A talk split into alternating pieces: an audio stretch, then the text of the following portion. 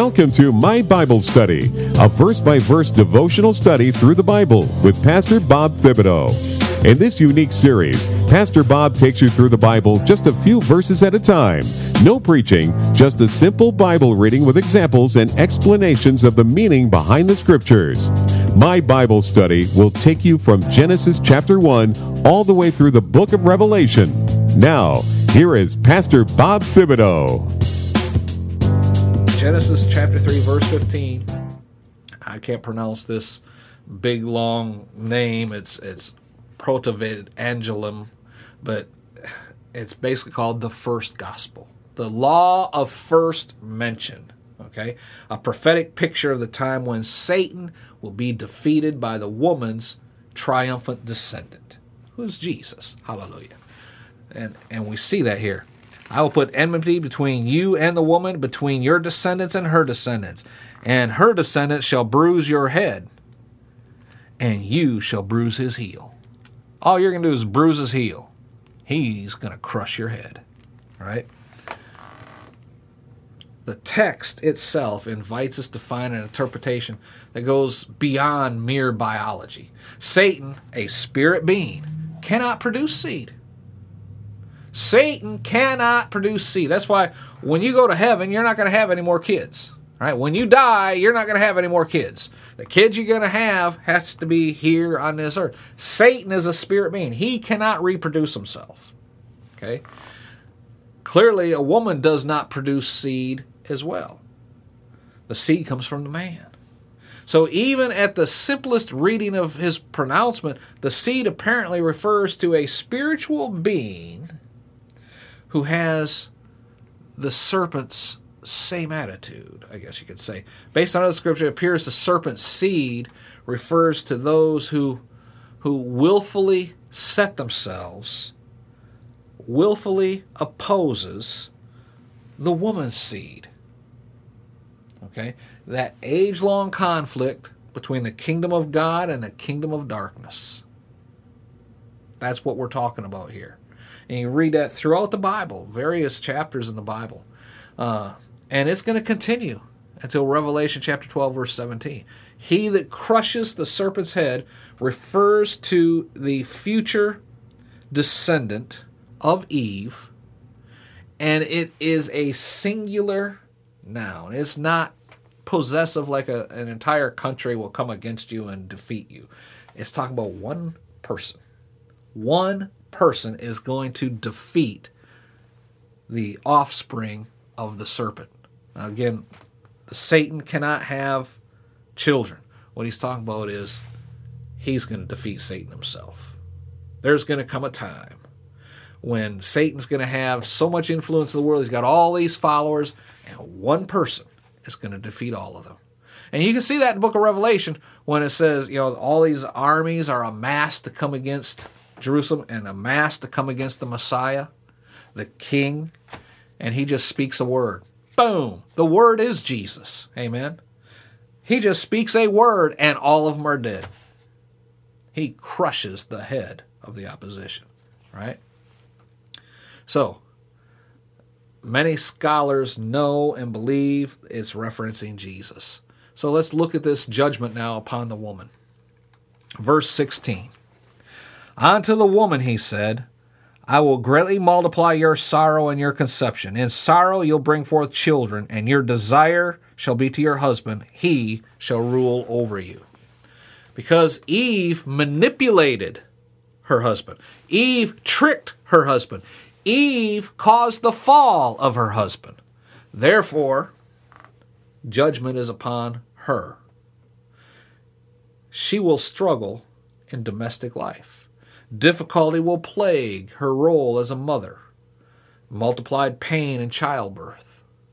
And as a wife, there will be marital conflict with her husband. There will be the subjugation of authority to her husband. The phrase "you shall be your desire will be for your husband" doesn't refer to, you know, oh, I desire to be with my husband. Not like that, not a sweet marital commitment. But the ongoing struggle. Matter of fact, it's the identical Hebrew phrase that appears for Cain's struggle with sin in Genesis chapter 4, verse 7. The battle, basically, the battle of the sexes has begun. Okay? Judgment is upon her. She is going to struggle now in domestic life. She's going to have children in pain. And she's going to have sorrow as she sees some of these children die. It'll, it'll give, bring sorrow to her heart. She's going to see them die. She's going to be subject to her husband's authority and dominion. Okay. Adam's like, huh, serves you right. So God turns to Adam now in verse 17. We're going to read 17 through 19. To Adam, he said, Because you listened to the voice of your wife, and have eaten from the tree which I commanded you, saying, You shall not eat from it. I'm cursing the ground because of you. In sorrow you shall eat from the ground all the days of your life.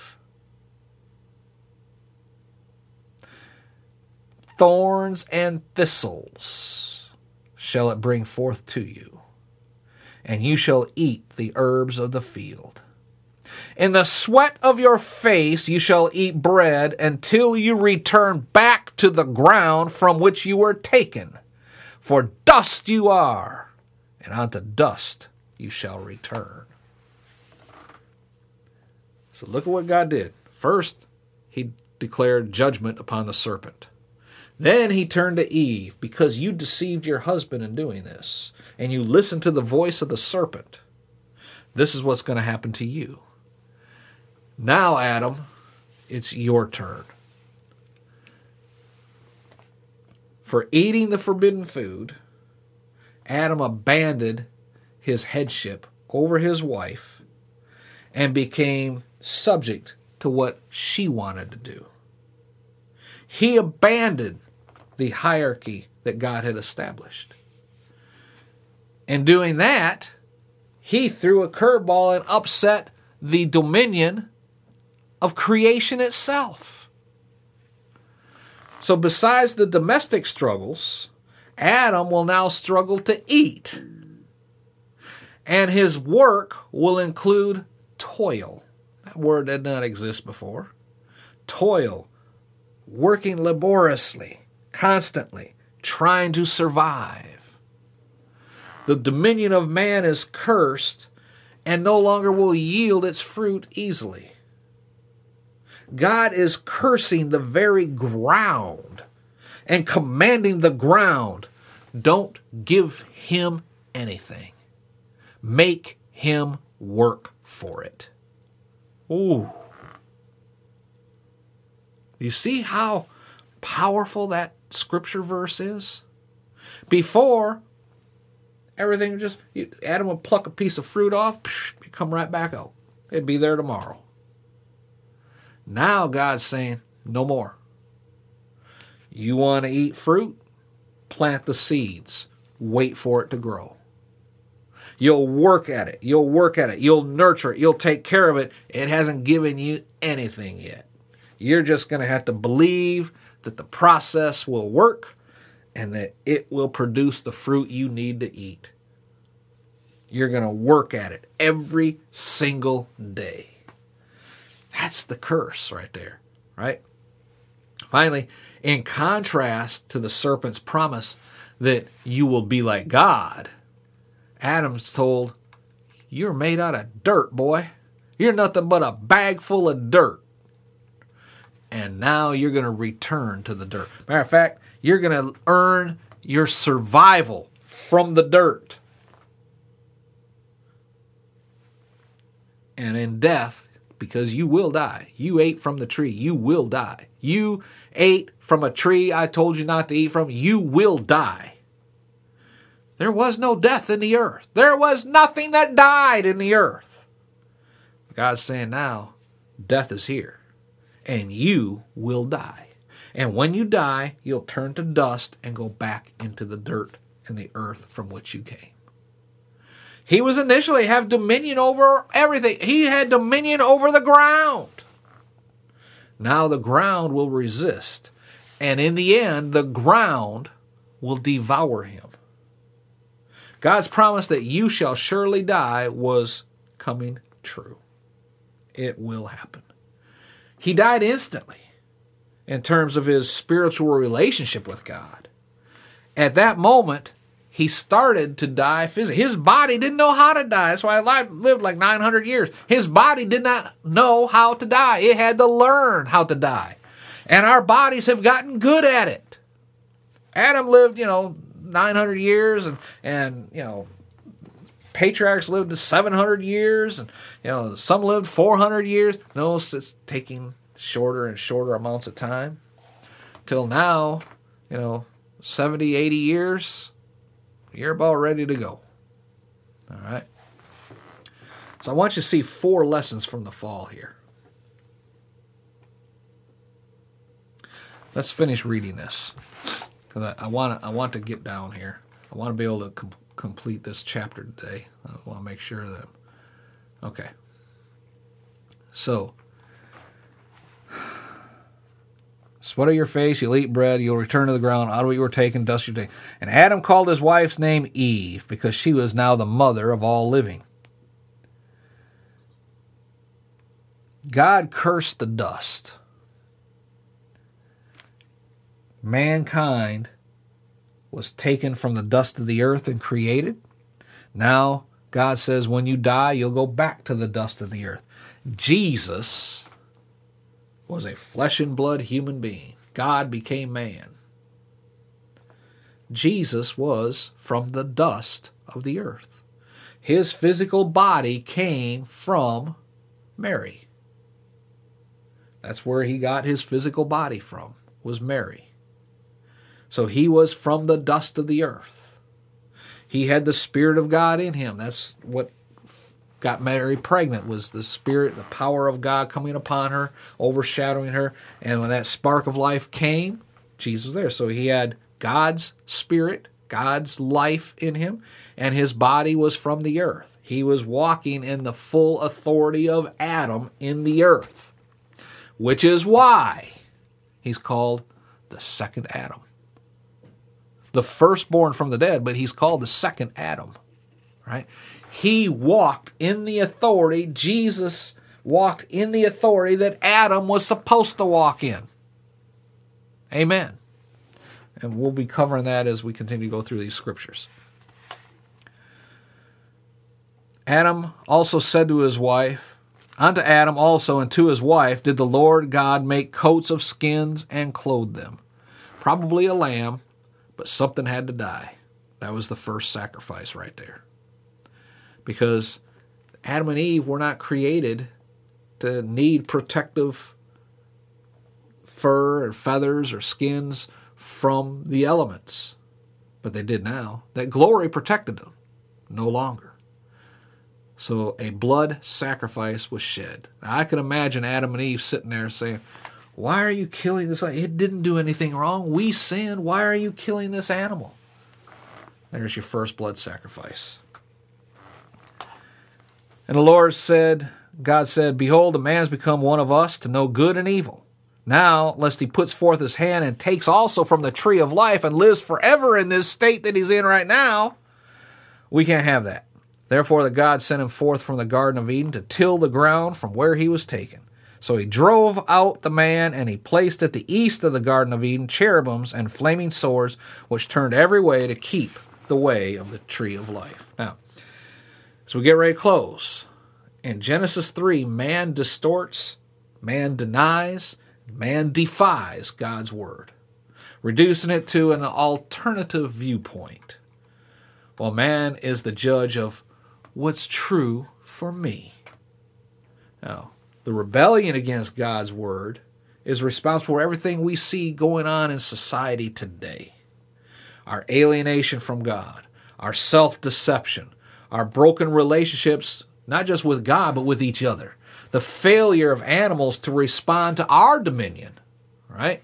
Our toil, the work to raise fruit, food from the ground, the groaning of creation awaiting for redemption, and also ultimately our own physical death. Unbelief is not just atheism, But unbelief is any stubbornness, any willful disregard for God's word, even by believers. Even believers are still in a process of resisting what God wants to do. Do we accept that His word is true? Oh, yes, Amen. Oh, really? Maybe stubbornly, but do you willfully disobey what He says? No, I wouldn't do that, Brother Bob. Pull out your tithe book. Let's look at your tithes. Well, now, tithes is under the old time. Wait a minute now. That's just one example. All of a sudden, you're on the defensive. When you go on the defensive, that means you got some issues. Amen. Genesis 3 is still with us today.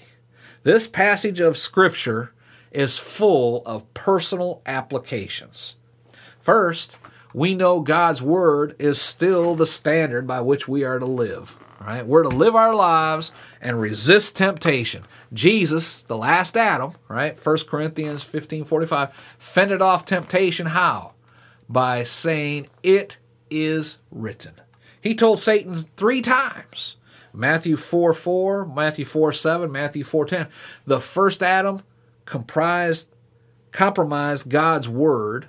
The last Adam elevated the authority of God's word. Hallelujah. When facing temptation, Jesus used scripture available to us rather than generate new scriptures. Adam could have said, Whoa, serpent, God said. And that would have ended the whole thing right there. But he didn't do that. Sin is our problem. In contrast to the claims of modern social experiments and social engineering, we should not blame our sin on our childhood, on our ancestors, or on our environment. Okay? Adam and Eve had no childhood trauma. Their father, God Himself, was gracious. He provided everything they needed to live fulfilling and joyous lives, yet they rebelled against God.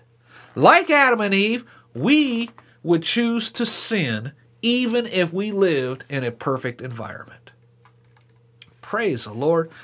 Third, sin ultimately leads to the ravages we see around us each and every day, particularly physical pain due to disease, natural evil, emotional pain due to sinful choices, which is moral evil.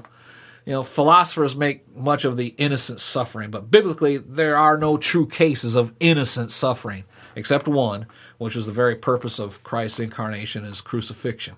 He who knew no sin was made sin for us on our behalf, that he might become the righteous, that we might become the righteousness of God through him. Okay? So our solution is Jesus Christ. Amen. It's God's promise to us, providing a way for us to escape what's the judgment that's coming upon the earth. So while the choice to take and eat ultimately plunged mankind into darkness by death, God offering himself as a sacrifice on the cross freely provided for us a way to escape if we will but take and eat. And that's my prayer for you today. If you don't know Jesus as your Savior, ask Him to come into your heart. Ask Him to forgive you of your sins.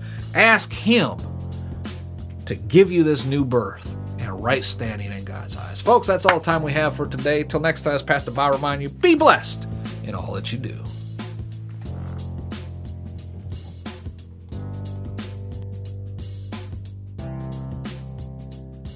Thank you for joining Pastor Bob as he leads you verse by verse through the Bible in this series called My Bible Study.